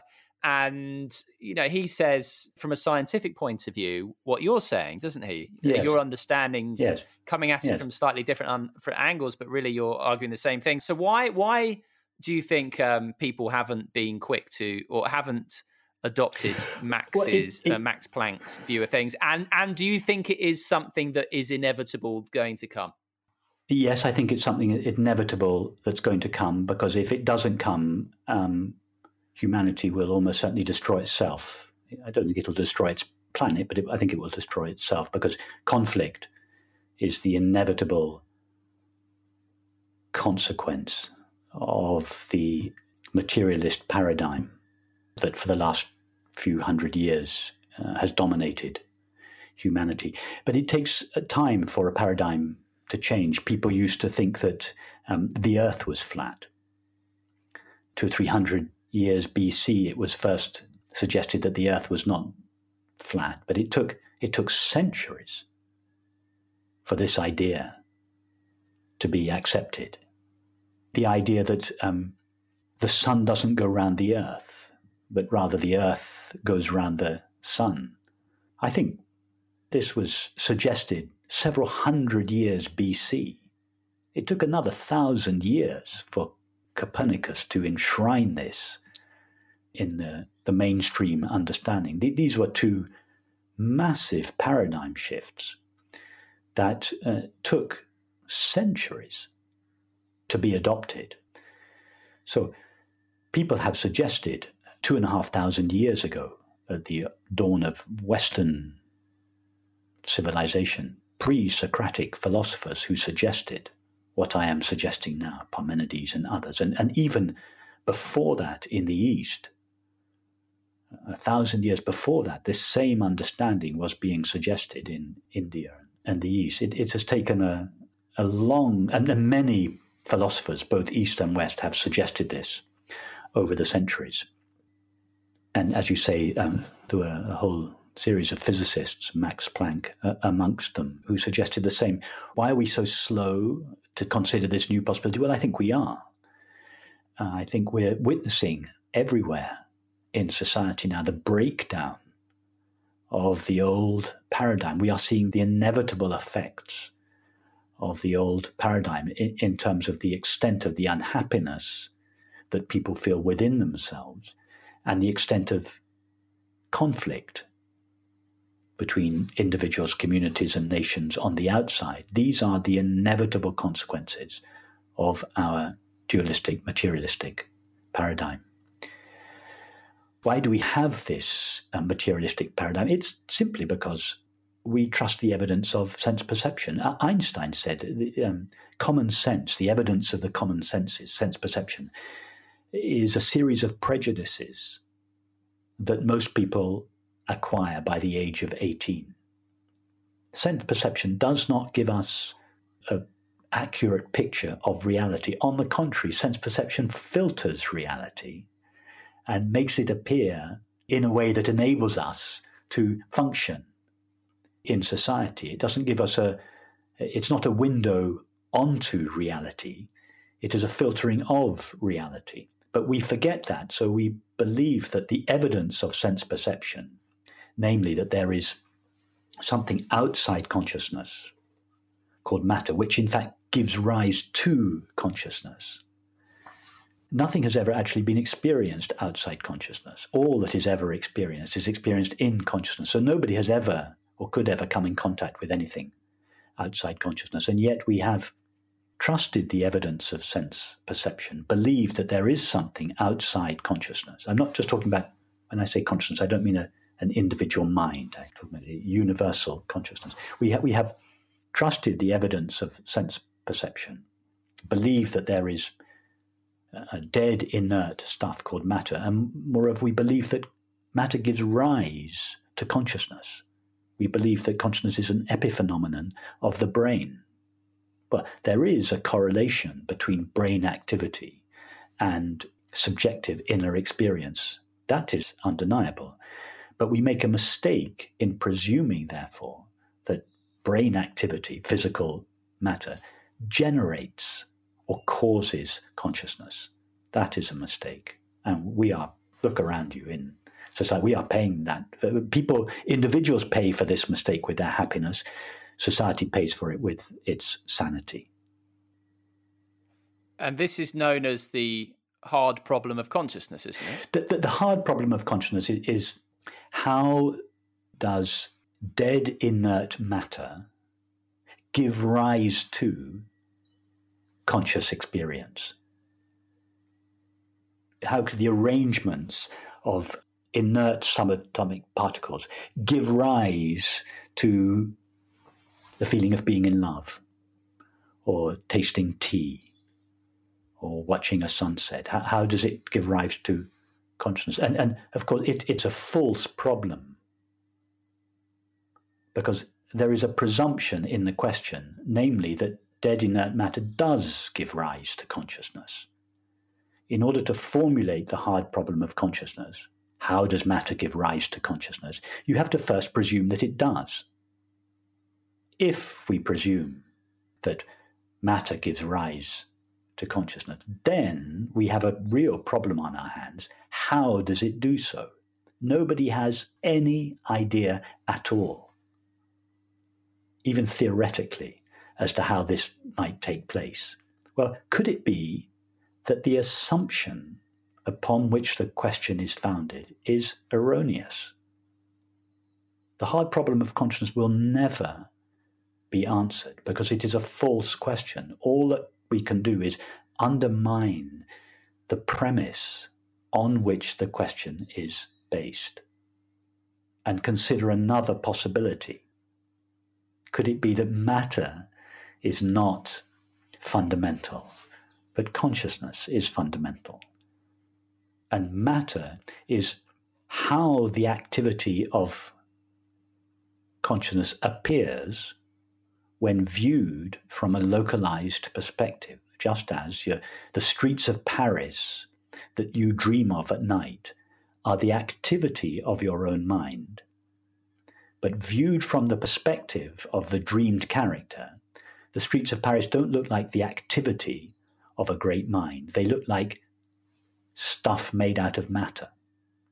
So the activity of the dreamer's mind looks like matter when viewed from a localized perspective. Well, consider the possibility that the universe is what the activity of consciousness looks like when it is perceived from the localized perspective of each of our minds.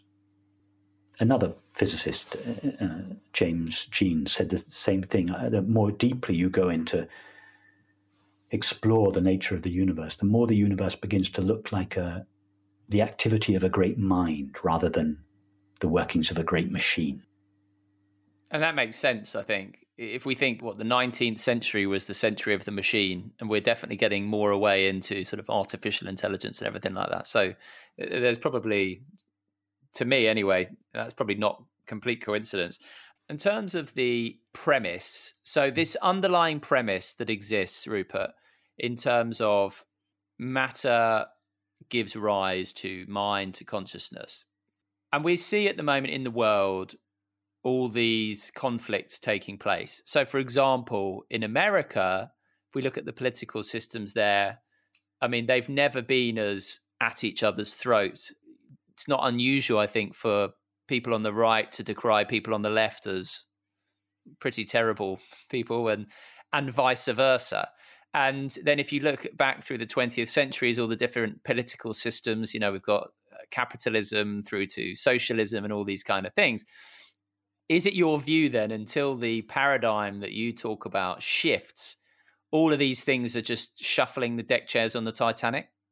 Yes, is the short answer to your question. I'm not suggesting that it's not valid to shuffle the deck chairs. I don't think it's quite like that. That there's a value to the changes that we make in society now in relation to equality and, and race and, and health. And these are valid endeavors, even under the existing paradigm.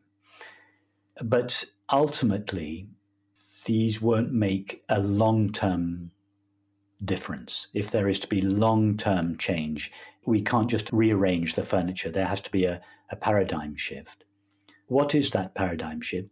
In relation to politics, for instance, it's very simple Imagine if all politicians understood that they shared their essential being with everyone. Doesn't mean to say they agree with their thoughts. They can disagree with, with their thoughts.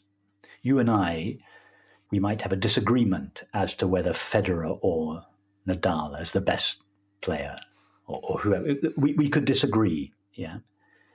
But that disagreement tells us nothing about the relationship of our essential being one to the other. We could still have a deep sense of sharing our being and yet disagree about politics or sports. Now, most people don't just have a disagreement about ideas. Most people feel that their self is different, separate from everybody else's self. And if they feel they share their being, their self. It's usually a very small circle, that their family and their friends. So they feel one with their family and friends. But there's a line for everyone, for most of us. It's a, a grey area, but there's a line beyond which everyone else is other. People on this side of the line are one with myself. I love them. I would never do anything to harm them. Why? Because I feel that if I harm them, I harm myself. We don't harm our child because we, we are one with our child. If our child is hurting and upset, we feel upset. Why? Because we feel that their being is our being. What happens to them happens to us. So we would never, we would never do anything to, to knowingly hurt someone we love, that is, someone we feel one with. Well, does it make sense that our being is one with some people and a few animals, our dog and our cat, but not with everybody else. It's irrational. If being is one, it is one. If it is many, it is many, in which case we are separate from everyone, including our own children. But we don't feel that. So the paradigm shift is simply the understand, the felt understanding that we share our being with everyone and everything. What kind of a world would we live in if our politicians, the heads of our institutions, our teachers, parents, all of us felt this, just this simple, and we acted in a way that was consistent to the best of our ability with this understanding. So it's not sometimes during this conversation we've gone down a pathway, it might seem complex. It can get complex if you begin to explore the, the ideas behind it. But actually, what is being said is, is very simple. Really, two things. If, if we were to take them, all the world's great religious and spiritual traditions and distill them into a single sentence, it, would read something like this that the nature of our being is happiness, and our being is shared with everyone and everything. That's it. That's all we need to know. If we understood this, if we felt this, and if we led a life that was consistent with this understanding, society would be transformed. And, and this understanding is well within everybody's capability. It's not necessary to read sophisticated books on uh, philosophy. It's not necessary to subscribe to any religious or spiritual tradition. It's not necessary to go on. It, this is just a, a, simple, easy to understand. Uh, the, the very nature of our own being is effortlessness, peace, joy. And what we essentially are is the same as what everyone and everything else essentially is. That's it. It's all that is necessary to understand. And then to lead a life to the best of our ability in a way that is consistent with and, and an expression of this understanding. I'm going to say last question, but I reserve the right to change that. You sometimes say, quote, and I'm not sure who it is, but you sometimes quote someone who says, love and do as you will. And I'm interested in your own experience because I know that getting to this, becoming settled in this understanding, was a process for you over many years. I know you started when you were a teenager and you meditated and had various teachers and then you met Francis Lucille, who was kind of the the key that unlocked the, the kingdom, if you like. Francis, by the way, huge tennis fan, so you know credit to him for that. Indeed, yes. Um, yes. But and, and and I've heard you talk about what was the seminal moment when I think you spoke about there was a dog barking on the other side of a a valley in America, um, and you sort of thought, well, I know that that dog barking is over there, and I'm here, and he got you to you. You can tell the story, but you had this sort of moment of recognition. Yeah. So with that, okay, then once that happened, how has that affected the way you are in the world and continues to affect how you are in the world and your behaviors and everything like that? Well, the first thing to say, Simon, is that I don't think one can ever say this understanding is completely integrated in my life and I have nothing left to refine. Having recognized the nature of our own being, having recognized uh, that its nature is peace or happiness, and, and having recognized that we share our being with everyone and everything, there is then an endless process of realigning the way we think and feel and subsequently act and relate with this understanding. And uh, the quotation, love and do whatever you want, this was uh, St. Augustine, who was asked a question about, um, about how one should live, how one should behave, what, what, is, what is one's ethical, moral duty, and, and to which he replied, love and do whatever you want. But by which he meant recognize that you share your being with everyone and everything and act in accordance with that understanding. As long as that understanding informs our actions, we can't go wrong. And that's why he said, all you need to do is understand that you share your being with everyone and everything and just act in a way that is consistent with this understanding. You don't need a list of moral precepts. The list of moral precepts are just guidelines for those of us that don't yet realize for ourselves that we share our being with everyone and everything, and therefore we need to be kept on the straight and narrow until we do realize it. So I would say that my mind and my subsequent activities, behavior, relationships, the way I think, are all being continually refined by this understanding. And I hope it goes on forever. Uh, I don't think one could ever say, I'm, I'm done now. My, my, the activity of my body and mind is a perfect expression of the, the recognition of the unity of reality. I think at an embodied level, there are always little inconsistencies that go on and on and on being refined and become a, a better and better instrument of this understanding. So, a bit like sports, it's not really it, about arriving and getting the trophy. Yes, I mean, any of the people that you spoke about, did they ever say, "Okay, I'm I'm done now"? I mean, is that what you see when you watch Federer and Djokovic? No, there's never a sense. Okay, I'm perfect. I'm done. All they're interested in is just a little bit more. How would it be possible to go even further? How would it be possible to align my body even more deeply with this intelligence so that my body just expressed it that little bit better? That's why artists are always, nearly always dissatisfied. Apart from moments, there's just the odd moment, brief respites uh, uh, uh, of peace. But, but then an artist is someone who's often dissatisfied, and their dissatisfied doesn't come from the, the sense of lack necessarily. It comes from a sense of I can align my body and mind more intimately, more closely with this uh, universal impersonal intelligence, if we can call it that, love and intelligence. And, and therefore, the, my paintings, my music, whatever it is, could express even more accurately, could be more efficient at taking people to this intelligence and love.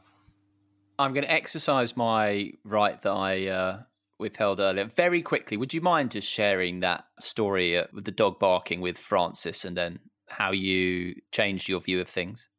It was um, one of many such moments. Uh, so I don't mean to imply that there was just one moment, but there were many such moments. This was one moment quite early on. It must have been the late 90s when I was staying with Francis in, in his and Laura's home in Northern California. And there was a small group of people with him, and he was speaking about, I don't remember what exactly he was saying, the, the, the nature of reality. And uh, I said to him, it, it, it, seems so obvious to me that uh, I'm here. I am located here in this body as this person sitting on this floor. And that the dog, there was a dog barking at the time on the other side of the valley, and, and that dog is, is at a considerable distance from myself and not just at a distance from myself, but outside of consciousness. I considered consciousness then to be limited to my body. So consciousness then was something I thought it's located in my brain. It's this little sphere of consciousness in my brain. So from that point of view, it seemed that the, dog barking was outside consciousness. So he then he just said, um, "Put your hands on the floor." So I closed my eyes and I placed my hands on the floor, and he then asked me, Where is that sensation? There was a new sensation generated by my hands on the floor. And he now said, Where is that sensation taking place? Well, I should have said, to be consistent with my previous logic, I should have said it's taking place outside myself.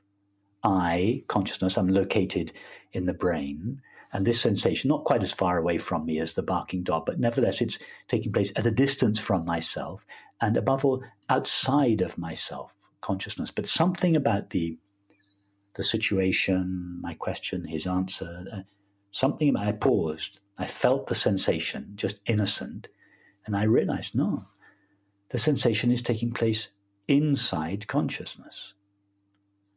So my consciousness must somehow be larger than my head, because it incorporates this sensation. And then my attention was drawn again to the barking dog. And of course, I realized at the same time, without Francis having to explain it, that the sound of the dog was taking place within consciousness, not within my mind, located in my head, but that it was taking place inside consciousness. And then it, from there, it was like a, it just started unraveling. I then opened my eyes and I thought, well, where is this perception taking place? The perception of the world. It's all taking place in consciousness. And then this was accompanied by a, a, very visceral feeling of, of expanding. I realized that what I essentially am is somehow larger than the world that I perceive. So there was this felt sense of being liberated from the confines of being located inside a head or inside a body. And I felt that the vastness of consciousness. In, in a way, the world became my body instead of just this little corner of the world called my body being where I was located. The entire world, I'm describing it to you, this all took place without thought. So it was more in terms of feeling, but I'm now elaborating it for you. But so there was this felt sense that that that I had somehow expanded. Of course, I hadn't really expanded. All I had done was stopped believing that I was limited. But it seemed that I had expanded, and that, that now that the world was my my new body, and that all of this took place not in a finite mind. I'm not suggesting this all took place in an individual mind. It took place in a vast consciousness of which my own mind was just a narrow segment. So that was the, perhaps not the first, but probably the most powerful and complete. It's like it was like my view of the world. It, it, there, were, there was a hairline crack in it already.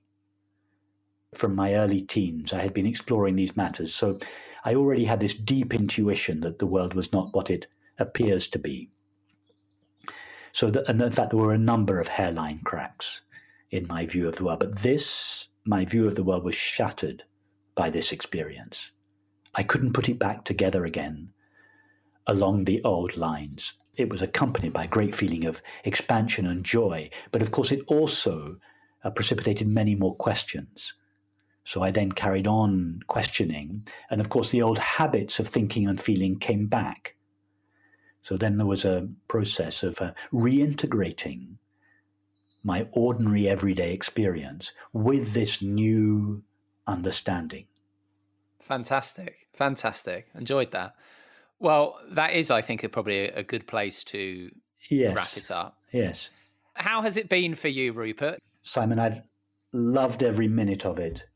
You, are a, a very, if I might say so, a very good interviewer because I haven't felt for a moment that I was being interviewed. It's like you know when when when you came on.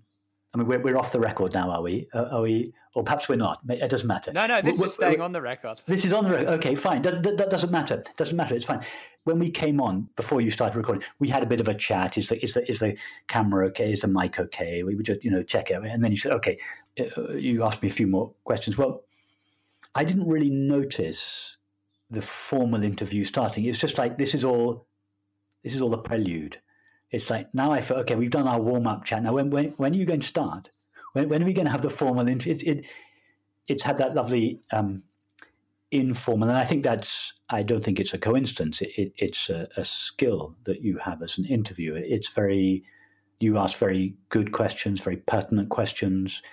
Uh, you give lots of space. You steer the conversation. You, you, you so I, I've just felt I've been flowing. I've been in the zone. I've just been flowing and it's only now that you ask me about well, it that, I, that, that, that, I reflect on it and say I've done this and I've done that. But I had no sense of that. I just felt we were we were flowing together. If we'd been playing tennis, it would have been a very good game of tennis.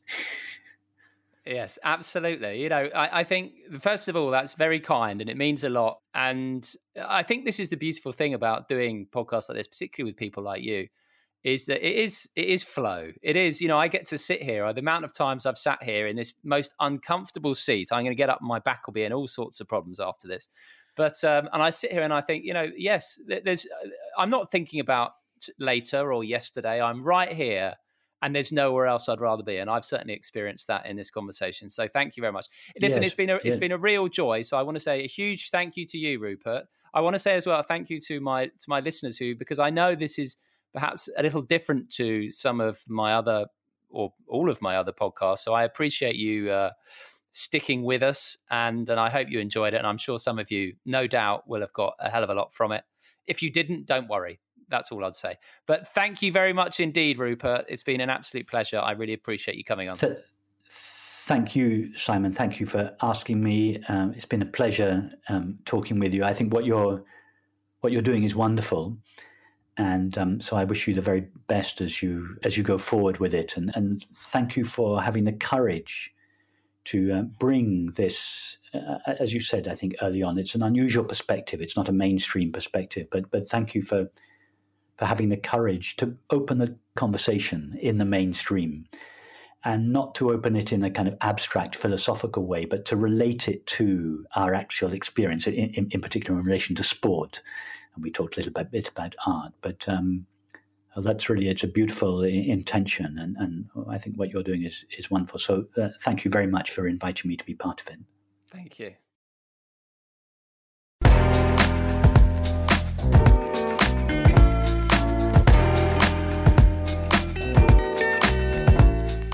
Thanks for listening to this episode with Rupert Spira. I thoroughly enjoy talking to him, and I would love to hear what you think of what is a challenging subject. Do message me at Simon Mundy on social media. My website is simonmundy.com. Also out today is my episode with Helen Richardson Walsh, the Olympic gold medal winner, and we're talking about having a vision for how we want to be in the world. Anyway, that is it for now. Thank you again for listening. I really do appreciate it. And I will be back next Monday for another episode of Don't Tell Me the Score. I hope you'll join me then.